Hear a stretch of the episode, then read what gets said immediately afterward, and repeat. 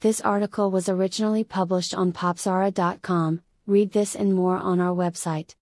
This generation's teen movie trend, which started out as a niche indie subgenre circa 2018, has slowly been shifting towards the mainstream in the past couple of years. In a way, these films harken back to the 90s when the focus was on younger, more prepubescent leads, as opposed to the older high school or college subjects of the 80s and 00s. Progenitors of this current period, entries like 8th grade and Booksmart, take the John Hughes randomness and imbue it with a verite style that follows a more muted structure.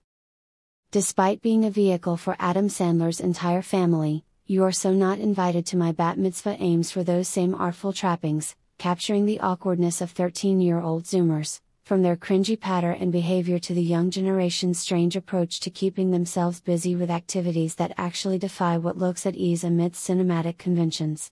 We get to see them binge horror movies from their iPhones at bar mitzvahs and play rudderless games such as Who Can Cry First at TikTok videos, things that just don't play well on camera.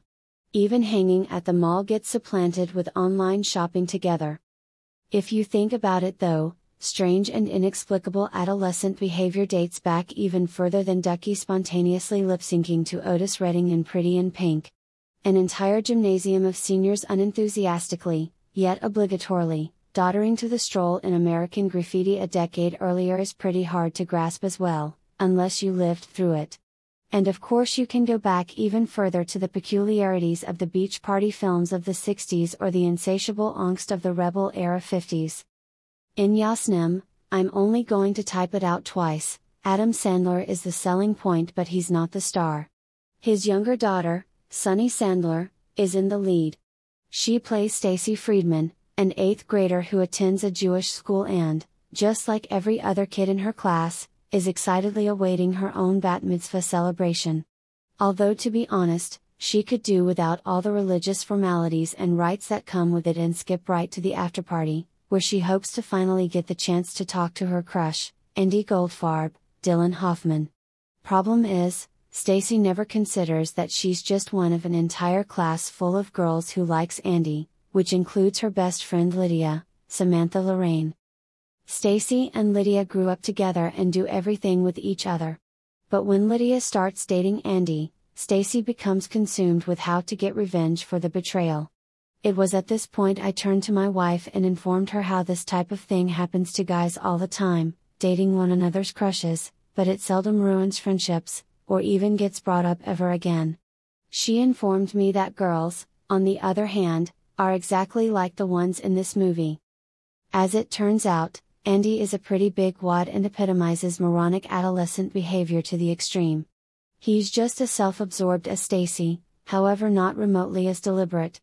In the film, self absorption is not a mere affliction chosen by some people but an inevitability of adolescence. And so, it judges its characters less by what they do and more by how they react to and deal with their own mistakes. While the movie lovingly ribs the idiosyncrasies of these kids, it does so to their parents as well. If we're strange, our parents must be strange too. Though director Sammy Cohen does well never to undermine the authority of the adults over the kids. Parents have a real effect on their children in this world. Stacy comes from a loving family, as opposed to Lydia, whose parents are going through a bad divorce. Stacy's parents are played by Idina Menzel and Sunny Sandler's real-life father. Adam's wife ironically plays the mother of Lydia, while Stacy's older sister is played by her real life sister, Sadie. When Adam Sandler isn't involved earlier in the story, his absence is noticeable, if not distracting. Eventually, the entertainment value stops rising and falling with the comedian's screen time and we become wholly invested in Stacy's story.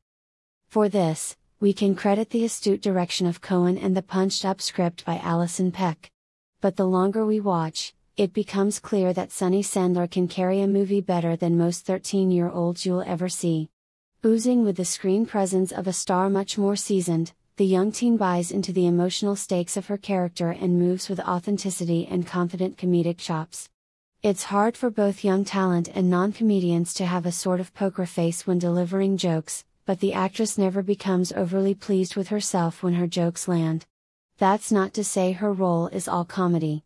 Stacy is extremely bratty, a trait that Sandler nails as well, however, her charisma makes it easy to maintain our sympathy for her. On the other side of the camera, the nuances of Stacy are handled brilliantly as well. We're presented with a villain protagonist whose misdeeds could have easily tarnished our investment in the character. However, by the time Stacy begins her fall from grace, the audience is well taught on the tendencies of kids her age. Also, teen drama is never as black and white as movies like to make it. But here, we see how revenge is not as premeditated as one would expect, and is often followed by immediate regret. Every period's youth is going to have its own quirks. But today's generation is the first to be wholly consumed by technology and information. And just as Gen Z can't even fathom why anyone in their right minds would spend their Friday nights cruising the strip, no one born before 1995 will relate to the interests of a teenager today. The best coming of age movies try less to make us relate to the environment in which its subjects reside, and more to make us sympathize with the characters regardless of which era they inhabit, showing us how, when distilled, these problems are the same as ours were at that age, regardless of when we grew up. You're So Not Invited to My Bat Mitzvah is a good coming of age movie, and a good comedy. It takes some real chances and has layers to how it can be enjoyed, and related to. Thanks for listening. Read this and other articles on popzara.com.